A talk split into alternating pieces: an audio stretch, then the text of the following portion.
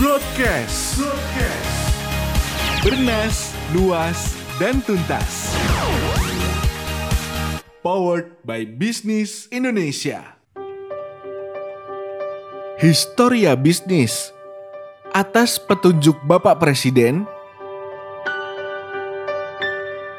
Kalimat atas petunjuk Bapak Presiden khas disampaikan oleh Harmoko, seorang tokoh pers yang diberi mandat oleh Presiden Soeharto sebagai Menteri Penerangan sejak Kabinet Pembangunan 4 atau pada 1983. Usai sidang kabinet, tayangan laporan khusus yang disiarkan lewat stasiun televisi biasanya langsung muncul sosok Pak Harmoko memberikan keterangan hasil sidang. Harmoko mengemban jabatan Menteri Penerangan selama kurang lebih 15 tahun mulai Kabinet Pembangunan 4 tahun 1983 hingga 1988, Kabinet Pembangunan 5 mulai 1988 hingga 1992, dan Kabinet Pembangunan 6 mulai 1992 hingga 1997. Di antara masa bakti Harmoko yang lebih dikenal sebagai Menteri Penerangan era Orde Baru, sejatinya ada satu jabatan yang pernah diemban tokoh politik kelahiran Kertosono 7 Februari 1939 itu. Sekitar satu bulan setelah pemilihan umum atau pemilu 1997 berakhir, Presiden Soeharto memberhentikan Harmoko dari jabatan Menteri Penerangan. Soeharto lantas menunjuk Jenderal TNI R. Hartono mengisi posisi Harmoko itu. Oleh Pak Harto, Harmoko diberikan jabatan sebagai Menteri Negara Urusan Khusus, jabatan yang tidak ada dalam nomenklatur kementerian dan lembaga di era itu. Bungaran Antonius Simanjuntak dalam buku Pikiran Kritis untuk Rakyat Indonesia menilai pos baru bagi Harmoko yang tidak pernah ada dalam struktur kabinet pemerintahan sebelumnya di era Orde Baru memunculkan asumsi terkait dengan pencalonan Soeharto sebagai presiden periode selanjutnya. Sejak semula saya sudah curiga atas pergeseran mendadak Harmoko dari Menteri Penerangan menjadi menteri satu lembaga yang dalam Orde Baru tidak pernah ada, yakni Menteri Negara Urusan Khusus. Tulis Bungaran Antonius dalam bukunya itu. Apalagi, kegiatan yang digelar oleh kementerian yang dipimpin Harmoko adalah mengadakan pembekalan kepada anggota MPR DPR hasil pemilu 1997. Pembekalan itu dilakukan tiga bulan atau sebelum sidang umum MPR DPR digelar pada 1 Oktober 1997. Dalam waktu singkat, Harmoko mengumpulkan anggota MPR DPR dan mengadakan penataran secara rutin. Dalam bagian lain buku itu, Bungaran Antonius menyebut kegiatan pembekalan tersebut tidak bisa dilepaskan dari upaya melanggengkan Soeharto sebagai calon presiden mandataris MPR periode 1998 hingga 2003. Dengan jabatan Harmoko sebagai ketua MPR DPR dan memikul amanat sebagai ketua umum Golkar, yang merupakan organisasi peserta pemilu penguasa kursi di parlemen, Jalan Soeharto untuk menuju kursi presiden periode 1998 hingga 2003 semakin terbuka. Situasi politik pada periode Kabinet Pembangunan 6 tahun 1992 hingga 1997 boleh dikatakan lebih panas dibandingkan dengan periode sebelum-sebelumnya. Pak Harto dalam satu resepsi hari ulang tahun Golkar di Balai Sidang Jakarta pernah menyatakan kelayakan dirinya untuk memimpin Indonesia lima tahun mendatang. Pernyataan Presiden Soeharto kemudian memantik situasi politik yang cukup panas. Ada yang menerjemahkan Pak Harto saat itu sudah ingin berhenti sebagai presiden dan menyerahkan estafet kepemimpinan kepada generasi yang lebih baru. Hanya saja, saat memberikan sambutan di acara HUT Golkar ke-33 pada 19 Oktober 1997, Ketua Umum Golkar, Harmoko, kala itu menyatakan bahwa Golkar saat itu masih sebagai organisasi sosial kemasyarakatan bersepakat mengusung Soeharto sebagai presiden periode 1998 hingga 2003. Keputusan ini adalah penjelmaan dari aspirasi rakyat, penjelmaan dari kehendak rakyat, kata Harmoko saat itu. Sambutan Harmoko tersebut menjadi satu kesatuan dari keputusan Golkar yang mengusung lagi Soeharto, Ketua Dewan Pembina Golkar, sebagai calon presiden periode 1998 hingga 2003. Keputusan mengusung lagi Soeharto berdasarkan kesepakatan rapat pimpinan atau rapim keempat Golkar yang berlangsung tanggal 16 hingga 18 Oktober 1997. Harian Bisnis Indonesia, edisi Senin 20 Oktober 1997 menulis judul Golkar resmi calonkan Soeharto. Hasil rapim menyetujui secara aklamasi pencalonan kembali Soeharto sebagai presiden masa bakti lima tahun berikutnya. Menurut Harmoko, kehendak rakyat merupakan manifestasi demokrasi dan perwujudan kedaulatan rakyat.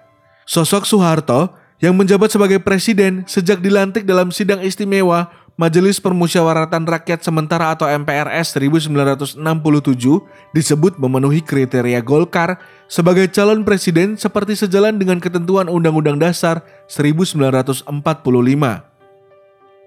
Undang-Undang Dasar 1945 Patriot bangsa yang beriman bertakwa kepada Tuhan Yang Maha Esa, berwawasan kebangsaan, mampu mempersatukan bangsa, dan memiliki sikap kewarganegaraan yang arif dan bijak. Dukungan Golkar itu tidak mengejutkan bagi kalangan pengamat politik kala itu. Saat memberi sambutan, Harmoko menggenggam dua posisi sentral yang sangat kuat. Pertama, sebagai ketua umum Golkar, organisasi sosial politik terbesar penguasa parlemen. Kedua, sebagai ketua MPR DPR yang jabatan itu resmi disandangnya pada 3 Oktober 1997. Dalam sistem politik Indonesia yang saat itu proses pencalonan hingga pemilihan presiden wakil presiden melalui wakil rakyat di MPR DPR, pencalonan Soeharto oleh Golkar setidaknya telah merampungkan setengah jalan keterpilihannya. Akan tetapi, Soeharto tidak langsung mengiyakan pencalonan oleh Golkar itu. Apakah benar penampungan aspirasi rakyat oleh Golkar bahwa rakyat mempercayai saya? Setidak-tidaknya sebagian besar dari rakyat mempercayai saya, Soeharto meminta Golkar untuk meneliti dengan saksama mengenai kepercayaan rakyat terhadap dirinya sebagai calon mandataris MPR periode 1998 hingga 2003. Sekali lagi, kita masih punya waktu dari Oktober hingga Maret untuk meneliti apakah benar-benar rakyat masih mempercayai saya, tegas Soeharto dalam bagian sambutannya. Tentu saja, pernyataan Pak Harto itu mengejutkan banyak pihak spekulasi politik muncul bahwa Pak Harto sudah tidak lagi berkenan menjadi presiden periode selanjutnya. Apalagi dalam bagian lain sambutan Pak Harto di HUT Golkar itu, dirinya menyebut falsafah Jawa lengser ke Prabon Mandek Pandito. Lengser ke Prabon dalam masyarakat Jawa dipahami mundur atau berhenti dari jabatan yang diemban dengan cara terhormat. Saya akan bisa menempatkan diri dalam falsafah suksesi pewayangan lengser ke Prabon Mandek Pandito jadi kalau tidak menjadi pemimpin kerajaan bisa menjadi pandito atau orang bijak, kata Soeharto.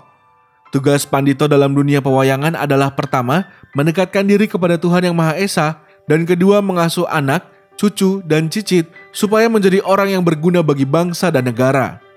Layaknya tugas pandito, Pak Harto siap memberikan uwur-uwur sembur atau saran-saran untuk kebaikan kepada masyarakat yang membutuhkan. Sedangkan kepada penguasa, dirinya memilih bersikap tuturi handayani agar penguasa dapat mewujudkan kesejahteraan bagi bangsa gemah ripah loh jinawi toto tentrem. Inilah bila mana akhirnya saya tidak dipercaya lagi oleh rakyat untuk memegang pimpinan negara. Sebaliknya, bila benar rakyat mendukung, mudah-mudahan kepercayaan itu tidak merupakan kepercayaan yang dipaksakan dan kepercayaan semu. Kata Pak Harto seperti dikutip dari Harian Bisnis Indonesia edisi Senin 20 Oktober 1997 dengan judul Pak Harto, apa benar rakyat percayai saya? Saat itu, Pak Harto menegaskan dirinya tidak ingin dianggap sebagai penghalang regenerasi kepemimpinan nasional.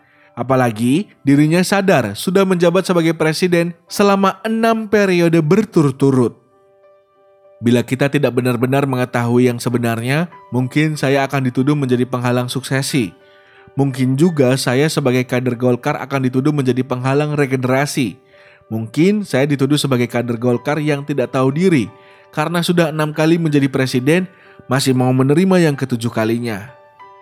Sehari setelah pernyataan Pak Harto di acara Golkar itu, muncul beragam pandangan di tengah publik. Ada yang menilai sikap yang ditunjukkan Pak Harto dengan meminta Golkar meneliti ulang pencalonannya sebagai presiden sebagai bentuk kenegarawanan. Sisi lain menilai Pak Harto tidak mau lagi melanjutkan kekuasaannya dan ingin segera ada regenerasi kepemimpinan. Pujian atas sikap Pak Harto dilontarkan oleh sejumlah anggota DPR periode 1997 hingga 2002 yang baru saja dilantik. Ketua Fraksi Persatuan Pembangunan di DPR, Hamzah Has, merasa kagum dan terharu atas pernyataan itu. Saya kira pernyataan seperti itu belum pernah diucapkan sebelumnya. Artinya, Pak Harto dalam menerima pencalonan presiden dengan sangat hati-hati dan memperhatikan suara masyarakat yang sesungguhnya, kata Hamzah Has. Hamzah Has dalam perjalanan politiknya kelak terpilih sebagai Wakil Presiden Republik Indonesia periode 2001 hingga 2003. Sementara itu, Ketua Fraksi PDI di DPR Budi Harjono menilai pernyataan Pak Harto menunjukkan sikapnya sebagai seorang demokrat. Menurutnya, jauh sebelum pernyataan itu, PDI sudah mencalonkan Pak Harto sebagai presiden. Rapim sebelum pemilu, 27 daerah sudah menetapkan mencalonkan kembali Pak Harto. Sebagai catatan, era ini PDI terbelah menjadi dua, kelompok pendukung Megawati Soekarno Putri hasil Kongres Bali dan kelompok Suryadi hasil Kongres Medan. Pemerintah mengakui kelompok Suryadi sebagai pengurus PDI yang diakui dan sah. Dari kalangan analis politik, ada pula yang berpandangan bahwa Golkar tidak bisa menangkap tanda-tanda yang dilemparkan oleh Pak Harto dengan pernyataan di HUT Golkar itu. Ikhlasul Amal, Direktur Program Pasca Sarjana Universitas Gajah Mada Yogyakarta mengatakan, Golkar tidak bisa menjemput bola pernyataan yang disampaikan oleh Pak Harto. Agaknya Golkar tidak mempunyai mekanisme jadi ketika tanda-tanda itu diberikan Pak Harto, Golkar sepertinya tidak bisa menjemput bola. Seandainya mekanisme Golkar sudah ada, bola itu bisa dimainkan. Kata Ikhlasul yang dalam perjalanan karirnya kemudian menjabat sebagai rektor UGM. Adapun Riswanda Imawan dari UGM juga berpandangan pernyataan Pak Harto memberi kesan mendalam bahwa bangsa Indonesia harus lebih dewasa. Tugas MPR sebagai lembaga tertinggi negara semestinya tidak sekedar ketok palu menetapkan presiden dan wakil presiden. Tugas MPR itu memilih, bukan hanya menetapkan presiden.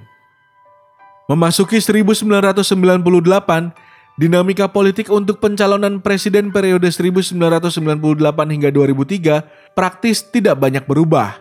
Sistem pemilihan presiden dan wakil presiden melalui wakil rakyat di MPR DPR menyebabkan wacana seputar regenerasi kepemimpinan hanya di gedung parlemen. Komposisi parlemen yang dikuasai Golkar dan partai politik lain yang condong ke pemerintahan praktis memperkuat posisi Soeharto sebagai calon presiden satu-satunya meneruskan kepemimpinan nasional yang sudah diembannya sejak 1967. Benar saja, pada 7 Maret 1998, Pimpinan fraksi MPR DPR satu persatu meminta kesediaan Soeharto untuk kembali dicalonkan sebagai presiden periode 1998 hingga 2003. Dalam periode jabatan itulah gerakan reformasi muncul. Kekuasaan Soeharto berakhir saat MPR DPR dipimpin oleh orang kepercayaannya, Harmoko. Harmoko pula yang kala itu meminta Presiden Soeharto untuk mengundurkan diri dari jabatannya sebagai mandataris MPR.